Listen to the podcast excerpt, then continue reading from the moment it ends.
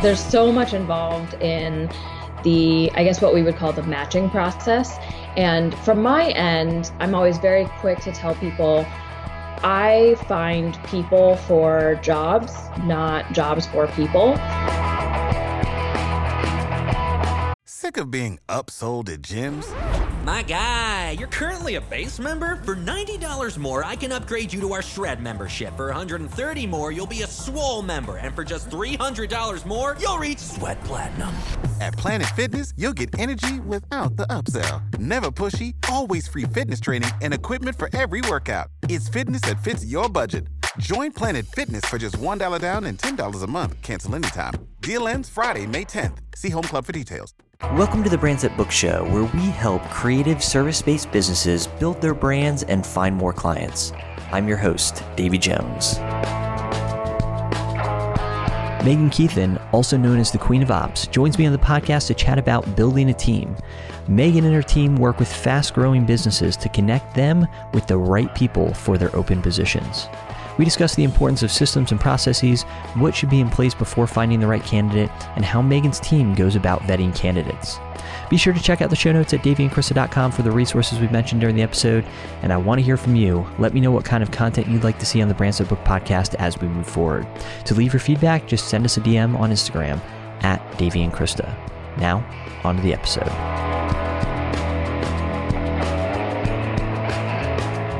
All right, I'm here with Megan Kuethen of The Ops Queen, and we are chatting all about building a team today, and I'm pretty excited about this topic. Megan and I were just talking about a little bit before the episode started about just the challenges of going about hiring, especially hiring, I think, if you're hiring for the first time, and finding the right people. And, working together with people is awesome. It also can be really difficult. So if you are thinking about building a team, you want to make sure you do it with some intentionality, because working with people can be difficult as well. So welcome, Megan. Thank you so much for taking the time to chat with us today. Thank you so much for having me, Davey. I am thrilled to be here and to share my little bit of expertise with your audience. Yeah, well, I've really enjoyed seeing the content that you've been posting on Facebook, especially around building a team and all of the benefits of building a team. So we'll definitely dive into that. I first want to hear a little bit of what got you to this point, because our connection is really through probably like the Show It Tier community, and really just both having backgrounds in photography. And so that's kind of both where we started. We're in very different places now, but grateful for that space because, I was able to connect with a lot of people like you. So tell us a little bit about where you came from and how you got to where you are right now. So in 2005, I started my photography business. And at the time I had really no great intention with it. I was working corporate jobs and I didn't hate what I was doing by any means. I was working actually for a hospice organization and kind of worked my way up to the point where I was their director of HR, moved to another hospice. And then right around that 2009 mark, as we were going through the last Great Recession, I got laid off. And my background up to that point, I had been doing a lot of recruiting, a lot of training, and it was really all people, culture, leadership type stuff. It kind of positioned me to step into my family business. My dad had taken over my grandfather's recruiting firm, and he had always told me that I would be a great recruiter. I didn't really believe him, but at that point, I was jobless. I had just bought a new car and I had some crazy high car payment that I should not have been in, but having this car payment, I was like, okay, well, I guess I gotta pay the bills. I still wasn't taking photography very seriously. So I jumped full feet into recruiting. And the thing that I really loved was that it was incredibly competitive. And at the same time, it was really compassionate work. And so for me, I loved that I could basically be a very well-paid social worker. So I loved the challenges of matching the right people with the right companies And that was really fun. And I stayed with my family business for a while. I went to work for a Fortune 100 staffing firm, and then eventually ended up striking out on my own in photography in 2012. And that was great. Loved that. But I kind of found that my vision was always bigger than what I could accomplish all on my own. Maybe it was having kind of started from a very young age with a team. So I ended up building my photography studio. I built a team out of my photography studio. It was me and 7 others, and left that to go start my coaching business. From there, I started meeting all these entrepreneurs who were having problems with teams, who they didn't know how to hire. They had never been in a corporate job before. They had never had a direct report. They didn't know how to have tough conversations with an employee. They didn't know how to interview somebody. They'd never maybe even been in an interview themselves. And so I just kind of on the side started helping out and doing operations stuff. I was known amongst them as the Queen of Ops, which is how I got my name. And then when COVID happened, it seemed like, okay, I don't want to put all the pressure on my photography coaching business to be the provider. I have this side income. Let's just take a step back. And from there, this business, Queen of Ops, just really took off. And I've been able to build out a team. I've got a team of like 8 or 7. I don't know. I can't even keep track. We're growing so fast at this point, and just we get to work with just the coolest companies and helping them build and lead their teams. So yeah, it's been quite a journey. Yeah, absolutely. You know, it's so interesting, even from going back to the photography world and what you were saying about that, and having maybe a bigger vision for it than what you can complete on your own. And a cycle that I typically see, and whether it be photography or another kind of business, which is, you know, side hustle, really excited about it, book as much work as possible, realize, okay, for me to either continue to grow, I have to somehow multiply myself. So physically not possible. So how do I go about doing that? Often in like the service-based world, there's this, you know, I don't know, it seems like almost an existential crisis of, do I continue to do what I'm doing now, or do I offer a digital product? And there's other ways to scale, right? By finding the right people. You know, you don't have to go into creating a digital product if you want to scale your business. So I think a lot of people are really interested in figuring out how they should build a team. But first, like, what do you think, just your approach to building a team, like, why do you feel like building a team is important to the success of a business over the long term? I have worked on and been developing something that I call the scaling formula. And it's something that I've now been able to prove over time, working with over 50 clients in this kind of online entrepreneur, internet marketer world. And it's pretty much everybody starts out in freelancer mode, and that's all about the time and labor that they put in. As they move into more of a consultant space, that morphs into the emphasis becomes on their method and their process for making clients happy and getting clients to whatever the result is that they want, whether that's, you know, in digital marketing, it's probably more clients, but for photographers, it's just creating happy clients who love their photos and who are able to talk about those photos and that experience with their friends and their families. And so we start to develop our methodology. In order to scale, though, in order to leverage our time, we have to move beyond what we are personally capable of doing. And so that requires systems and processes, which is very unglamorous. And it's something that we've all seen with, you know, programs like DevZato, who that give us workflows. And so suddenly we have more capacity because there's technology doing some of the work, and processes are essentially work that we don't have to think through because it's already written down. There's a formula format for it. But really, you still hit a certain point where you can only do as much as you can do.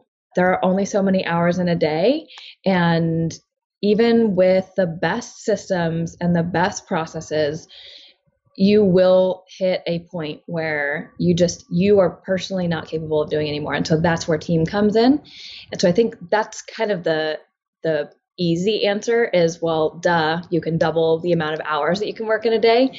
But there's also, I think, a greater satisfaction in team. And that's probably something that we'll get into a little bit later. But I think that there's something we all long to belong to something, and we long to create belonging for others. And team is a great way to do that. Yeah, absolutely. You talk a lot about systems and processes, and I'm just curious, and I think I know the answer, but how important is it to have things like standard operating procedures and systems in just the success of hiring and onboarding somebody? Oh, it's underestimated, even in businesses like mine. Actually, it's so funny. Just today, I was having a catch-up call with my head of recruitment, and I said, "Oh, hey, we're onboarding this new client," and da da da da, and here's all the information. And she's like, "That is not all the information." And I'm like, "What do you mean that's not all the information?" She's like, "I need these specific pieces of information before I can get on a call with her." And I'm like, "Oh yeah, that makes sense. Okay, why don't we have a process for that?" Everybody, every business will always be optimizing and improving. And SOPs they're the foundation for a team being able to succeed, whether your team is just one other person or 10 people or 100 people. You must have those SOPs. Otherwise, it's going to be a rocky start. It's really hard to succeed as a new team member if you don't have those things in place. Yeah, absolutely. It's funny for looking at Davey and Krista versus Till Agency, the two businesses. Davey and Krista was sort of, it was the first business to a certain extent. I guess the photography business was too, but especially in building a team, Davey and Krista was the first business where we built a team, and especially as we started to build a team, realizing how much goes into training and how much of that could have been avoided had we documented everything that we were doing. And of course, we have standard operating procedures now for Davey and Krista, but going into Till Agency, having already known all of that kind of stuff, me and my partners were a lot better about creating systems from the get-go. And, of course, we all had the advantage of having run a business before, but it really does make such a big difference in bringing new people on, because you can say, "Hey, there's this folder here and it has all this information." And at the same time, just as you were saying, we just had our team retreat and we're looking at certain things and we're like, "How do we not have a system for this?" So it is something that's always evolving. But I think if you're listening and you don't have a team yet, but you think that you and maybe after this episode, you're like, "Heck yeah, I got to build a team." Document everything you do. It might seem silly, especially working as a solopreneur and not as a part of a team yet, but it will make your life so much easier in the future. So building a little bit about on what you're saying and about, starting to look to building a team, what are some indications that somebody might be ready for that, to take that next step? And I think one of the concerns that comes to mind is just like, okay, well, I make X amount right now. So this is how much I make. Well, I like how much I make. If I bring on somebody else, I have to pay them. That means at least in the short term, I'm going to make a little bit less. How do you get people to start shifting their mindset and, coming around to maybe some of the benefits and advantages of building a team?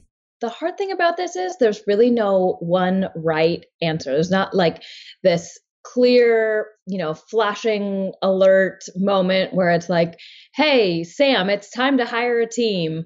And so that's, I think, a lot of the time where people get stuck.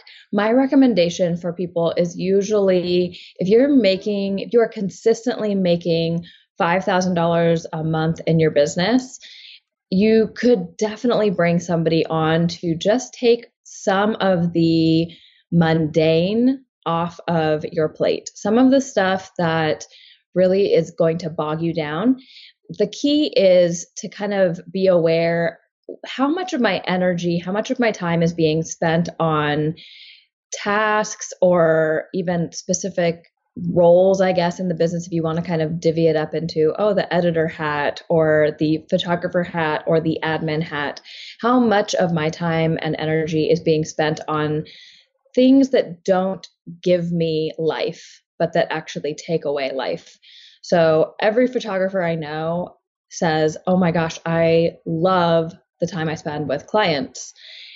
If not, I don't think any of us would have ever gotten into photography. Every designer I know loves the time, the initial conversation, dreaming with the client about what the brand is going to be like and what the site will accomplish. And they love the experience of creating kind of the first mock-up.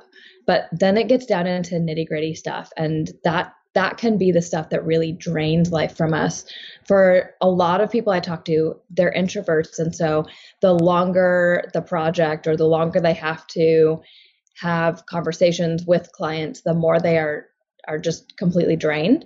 And so if you can start to identify, you know, is more than 50% of my work life being taken up with energy stealing or life stealing tasks, then probably it's time to hire somebody. And it doesn't have to be, this is like the great thing about the world that we live in, is you can find somebody to work 2 hours a week for you if you want. It was shocking to me how many people were willing, like who wanted that, you know, and I guess I made the mistake early on of just projecting that everybody wants to work. Everybody likes to work and they like to work a lot and they all want to own businesses. Right. Yes. I think we do all fall into that trap.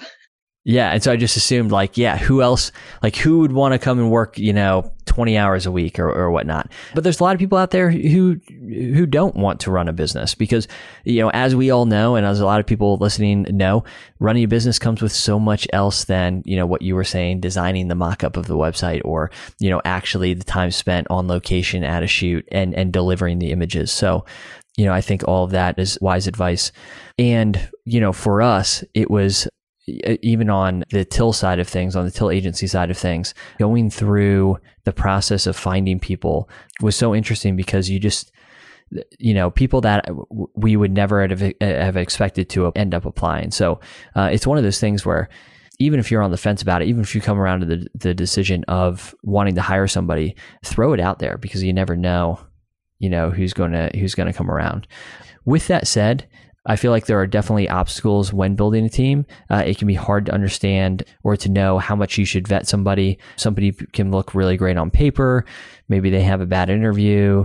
How many interviews should people conduct before making a decision? So maybe you can walk us through a little bit about that and maybe what you've learned from helping others build teams. I assume that the advantage of working with somebody like yourself is that you're doing a lot of that initial vetting first, like you're getting a real good understanding of the company and then also of the different candidates and maybe cutting out some of that in between.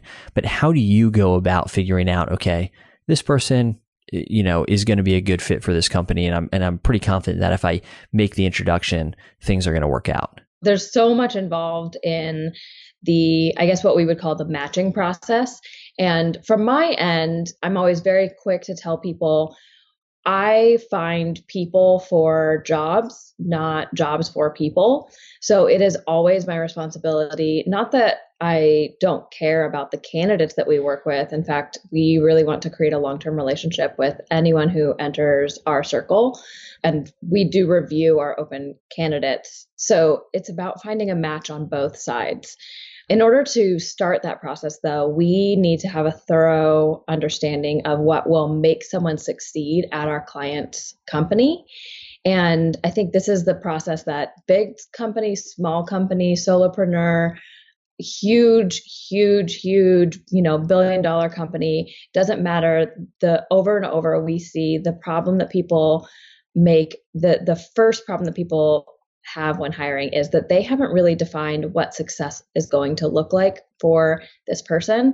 How will someone succeed within not just the role, but within the organization itself? And so having a really solid understanding of why your company exists to begin with, what your core values are, and that's something that you can pretty much just Google around and find some examples of core values and start to build out your own. There are really good processes. The book Traction and I think the book Scaling Up as well, those are really good They both have, I believe it's a similar process or the same process. I can't remember because I've read so much, but that's a good place to start for kind of getting those big pieces, your mission, your vision, your values in place so that you are even able to, you're at a place where you can project that for the right hire. From there, and that's the thing is like, so you can't hire somebody, maybe communication is not one of your core values for your company, but you hire a really great communicator. And if you do, they're going to need more from you than you're able to give. On the flip side, so leadership is one of our company core values. And if I hire someone who isn't a leader and can't be a leader, it means that the balls drop within the organization in ways that I'm not prepared for them to drop because I set my personal business up so that if I'm out for a day, if I'm out for a week, I can come back and everything will be in place. And so we all need to know what those values are. Otherwise, we can't hire the right people. So that's pretty much number one. Number two is that you need to have a really clear picture of what the responsibilities are going to be. We kind of say the best way to discover this is to walk through a day in the life, a day in the week, and a day in the month. What are the everyday responsibilities of this person? Maybe you don't have somebody every day, especially as a solopreneur. I would say start with someone who's going to do 2 hours, 3 hours a week. That's totally fine. So what does it look like when they do come in? Are they checking email and making sure that contracts and invoices are sent? Are they just doing editing for you? Whatever that looks like, know exactly what it is that they will be responsible for. Make sure you spell that out in detail and know what the qualifications are. And a lot of companies will list off, everyone has seen that job description. I think we've all been there where we've looked at a job and been like, oh my gosh, this job, it has there are so many things that you're responsible for, so many qualifications. You have to have a degree and you have to have, 5 years of experience in this. And you also have to know this software and you need to whatever. It's just boil that down to the bare minimum. What do you actually need to succeed in this role? And only include that. Lastly, I would say, knowing what you expect, you need to kind of think about this in terms of what will this look like 90 days from now? It takes everyone some time to get adjusted. We've all been in jobs as well where, we're going along in the first month and we think everything's going great. And then we learn, oh my gosh, I've been doing this wrong for X number of days or months or whatever. And so that's a really important thing is to just be aware that it will take some time. And even what we were talking about earlier is kind of having those processes in place ahead of time gives us a more full picture of what we need to succeed. And so knowing those things going into a search helps you hire the right person. I think that especially as we've grown over at Till Agency, and we do this for Davey and Krista, of course, too, but we've just more recently hired for Till, so it's top of mind.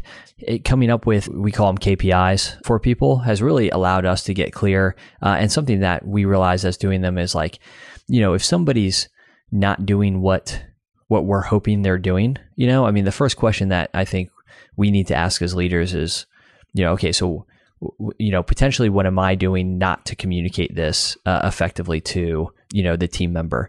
And so it's been good because these KPIs have helped us. We basically use them as, in our job descriptions as well, because they really do. They outline a lot of the things that you've just touched on about, really what does success look like in this position?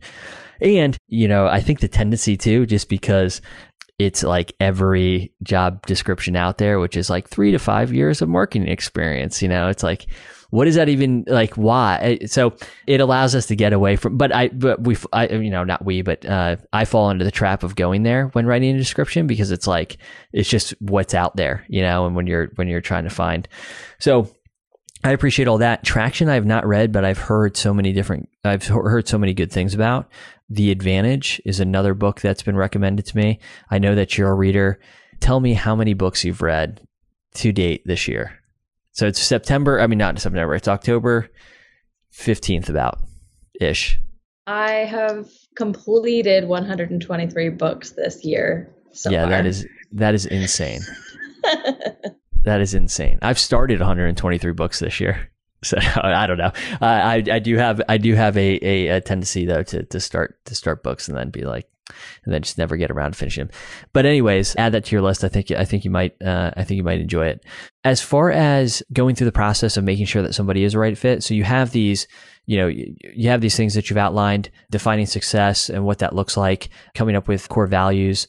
The actual interview process, can you talk us through that a little bit? And of course, I'm assuming that in the position you're in, you're not necessarily interviewing for the job or sitting in necessarily on the interview. What would be your recommendation to a business to, thoroughly vet a candidate for a position? I'll kind of like break down each stage of our process, because we really like to basically only deliver 100% hireable candidates. So ideally, the interview that comes after us is the interview where the entrepreneur that we're working with, the CEO that we're working with says, yes, I like this person and I think they're a fit for the company more than the job. We've already vetted for that. Or I don't think they are a fit for me and for the company. So our process, we post a job, and depending on the job, we'll post, like, honestly, sometimes I just post it on Facebook. Sometimes that's like my personal profile or in a Facebook group that's applicable. Sometimes we're posting on job boards. There are all kinds of places. We've used Upwork. We've used offshore postings. There are all kinds of, everything under the sun exists. You can absolutely find anywhere to post your full-time, part-time, freelance, whatever job.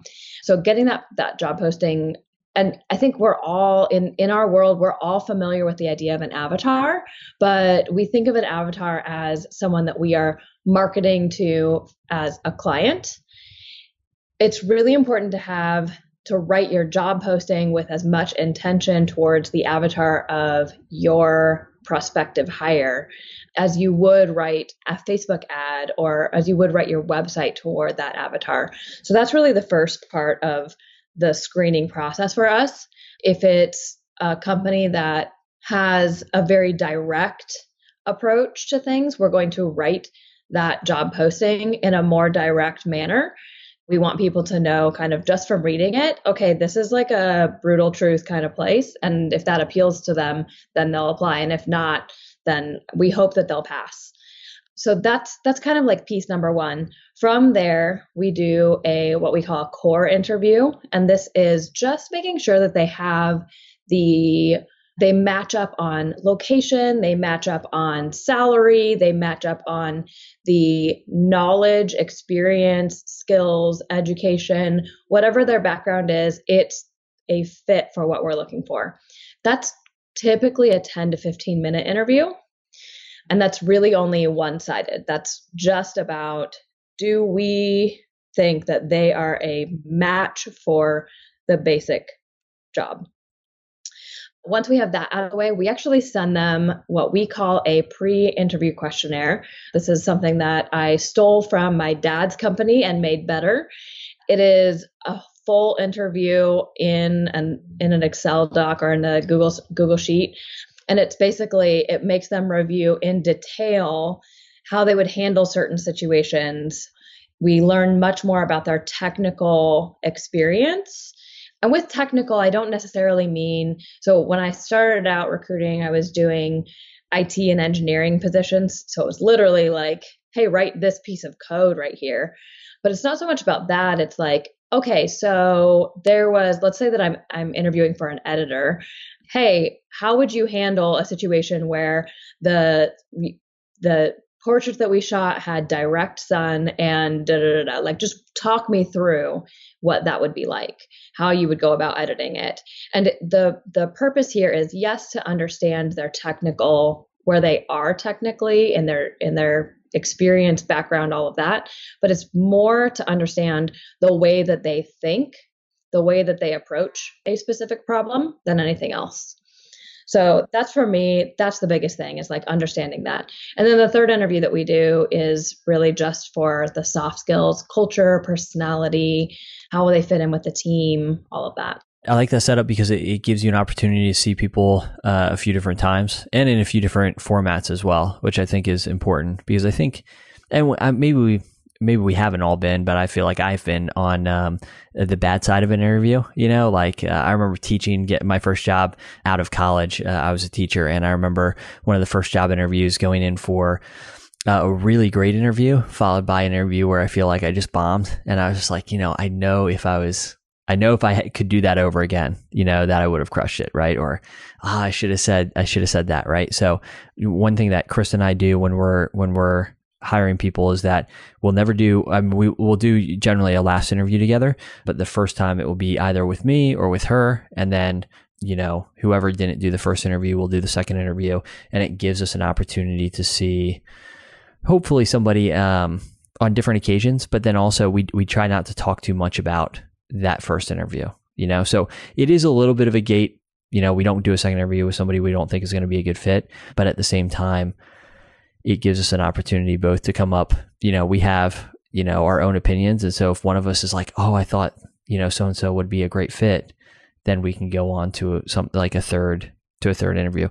But I like the written part because I think some people might just be better. Like, hey, if I have a chance to write down, like, you know, because I'm assuming that a lot of the situations you're asking about might not necessarily have to be like a split second, you know, like they're situations people can or typically reflect on a little bit.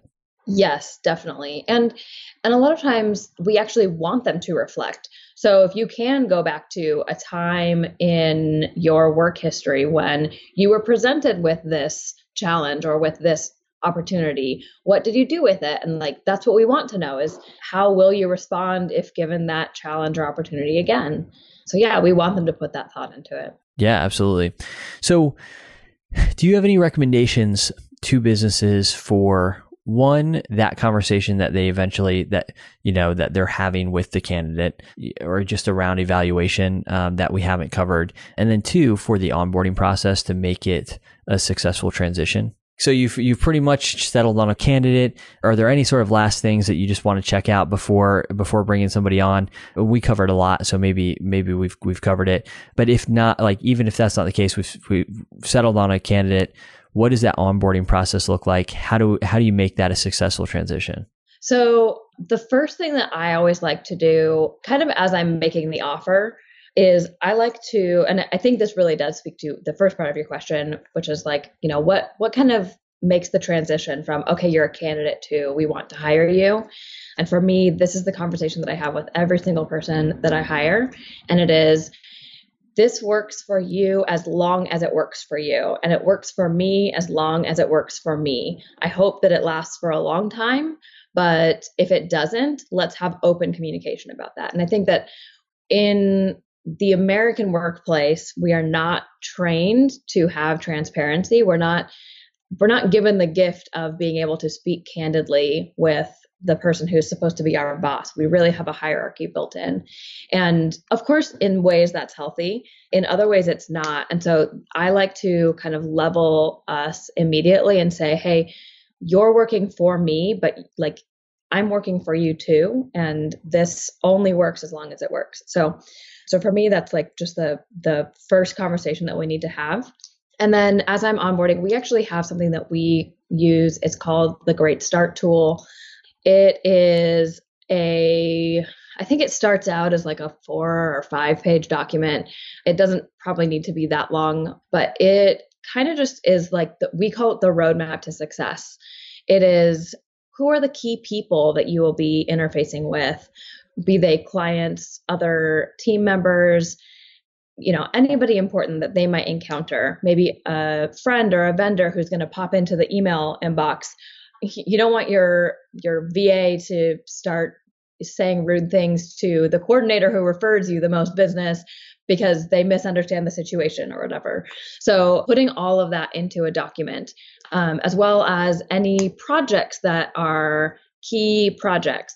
What are the quick wins that they can achieve in their first 90 days? What are the bigger projects that we want them to take on in 90 days and that will probably continue, but what are those bigger things that they need at least an awareness of to be working toward them? So thinking through that kind of stuff, I think having a really specific start date, all the expectations that you can think of, putting those down, making sure that they have room to talk about their expectations. You should definitely tell them things like when they're going to get paid, how frequently they're going to get paid, if there could possibly be a question about it, making sure that that's something that is spelled out so that you are smoothing or paving the way for success as two people who truly are on the same team. And you both, when you start out, that's the thing that I think a lot of times we forget later on, is that we are always on the same side. We started on the same side. So let's operate as teammates. There's no need to be contentious. There's no need to have an adversarial relationship. So if we can start it out that way and keep it that way, I think everything goes much better. Yeah. I like how that tool outlines what success looks like in terms of key projects for, the next 90 days. And something that we try to do is give people a single project or make sure they have a single task to get started on, right off the bat. And even if their job includes more, try not to overwhelm them with all the things right away. Because, I certainly find if I can get one thing out of the way or build in or make sure that I crush like just one routine that's part of it, maybe a bigger system, there's a sense of accomplishment there and just kind of really understanding how the pieces fit together for sure. Is there anything else just when it comes to hiring or thinking through that process that we should cover? I was talking about this actually earlier with someone who just started working with us. We could hire a mediocre person and turn them into an exceptional team member if we lead them well. And so while hiring and getting the right person is important, I really think that it's it's sort of like the iceberg, right? It's like the hiring is what we see above the surface, but the real success happens in how we lead them. There's a book called The Coaching Habit by Michael. 99% sure that I have that book on my bookshelf, and it was good. Yeah. I did finish that one. It is probably my most recommended book of all time. I recommend it to pretty much anyone who is a human. It helps to have conversations, like productive conversations with everyone. And so for me, it probably is the thing that most developed my leadership beyond kind of what I was just like born with. And so I think that learning to lead well, and you even mentioned something earlier, and I won't say it as well as you said it, but we're responsible for giving our team the tools that they need to succeed. If I have not given someone the tools that they need or the resources, they can't be expected to succeed. And so just being able to have really good conversations with every team member, me being available to them so that they can, because that's my role is to make my team successful so that they can go and just kill it for our clients. And if we can, even the solopreneur, even someone who is just like, but how does this apply to me and as me in my own business, just being able to have open conversations with the new VA that you hired for 2 or 5 or 10 hours a week, that will lead you to having a good hire if you can just start to have those conversations from the very start. Yeah. And I can't agree enough with that. I mean, just communication and expectations, and it's not, it sounds so simple, but I think an area so many of us fall short, and maybe again, just projecting, but I just find that making sure that people understand exactly what needs to be done and how it needs to be done, it falls on me, as one of the leaders of the two businesses that I run. So that really has to be the first question that we ask ourselves is when somebody does fall short, did we not set clear expectations? But then just communication being a key part of it as well, and people feeling like they can voice concerns, and 100% there with you on that. And I really appreciate you taking the time to share a little bit about what you do. If people want to follow along, learn a little bit more about you and your business, where should they go? So I can be found on Instagram at the Queen of Ops, that is like just this week, as of recording it, just this week, we finally started getting our act together on Instagram. On Facebook, I am Megan Kuethen. Last name is Kuethen. I'm the only one in the world. So pretty easy to find. I talk a lot about team, leadership, systems and processes like we kind of talked about in the beginning. So would love for them to follow along there. And hopefully by the time this goes live, we will have our website launched. So yeah. And like I said at the beginning of the interview here, I have very much enjoyed your Facebook content that you pushing out. So if it's anything like what you're going to be pushing out on Instagram, you know, people would be, I think, well served to head on over there and check it out. So be sure to do that. And like Megan just said, you're talking a lot about, I think, systems and processes and thinking through, you know, how much time bringing on the right people can actually save you. So be sure to check all that out. And of course, you'll be able to find it all in the show notes as well. So Megan, thank you for sharing an hour of your time and just sharing your expertise with us. Thank you so much for having me, Davey. I really appreciate it. Thanks for tuning in to the Brands That Book Show. If you enjoyed this episode, please consider subscribing and leaving a review in iTunes. For show notes and other resources, head on over to DaveyandKrista.com.